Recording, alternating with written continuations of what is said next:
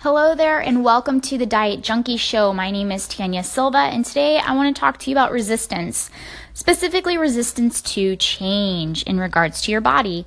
So, resistance is a stinky little stinker, and what it does is it has a lot to do with attachment attachment to not letting, wanting to let go of things like I don't know, maybe emotional eating or binge eating or watching TV versus making your workout or waking up extra early versus hitting that snooze alarm. And so little, little um, things like that we resist because we don't want to let go of the extra sleep or the comfort of emotionally eating when we're facing a discomforting emotion or any type of discomforting circumstance in our life.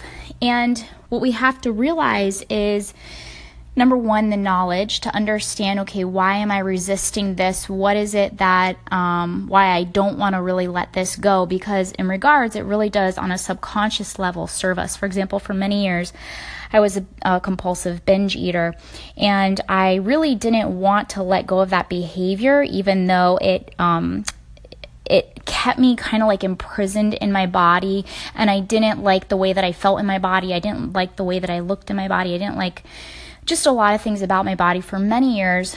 And I was attached to uh, the binge eating because it was the only thing that gave me uh, a momentary feeling of relief. It was my comfort, it was my calming, it was my soothing, it was really my pacifier to life whenever I was facing things that um, just didn't feel right. And so I just want you to take a moment to be able to identify, um, which we talk a lot about in the Body Goals webinar that's going to be happening in early I probably on Wednesday, and we're going to be covering a lot about that in the Body Goals webinar. We give out a worksheet that's the number one obstacle to overcome resistance um, when it comes to body change, and the one, number one obstacle that gets in your way when you're trying to get from where you are to where you want to be with your body.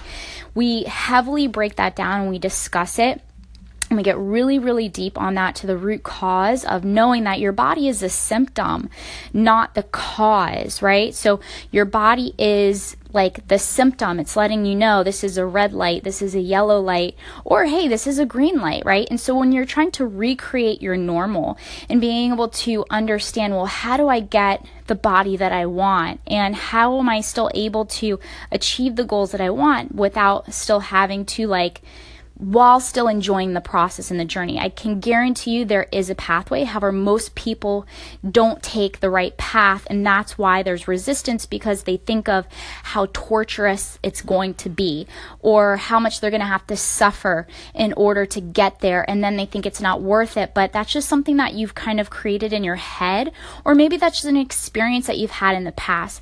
But regardless, make a list. I want to give you some homework. Make a list of maybe eh, just start with one one thing that gets in the way um, that you feel resistance towards when it comes to making a change with your body and committing to your self care. Maybe it's commitment to your exercise routine, maybe it's cleaning up your eating habits and your behaviors. Maybe it's um, you know how you handle your stress or maybe the tools that you're using that just aren't working for you because it just doesn't make you feel good. It doesn't make you look good.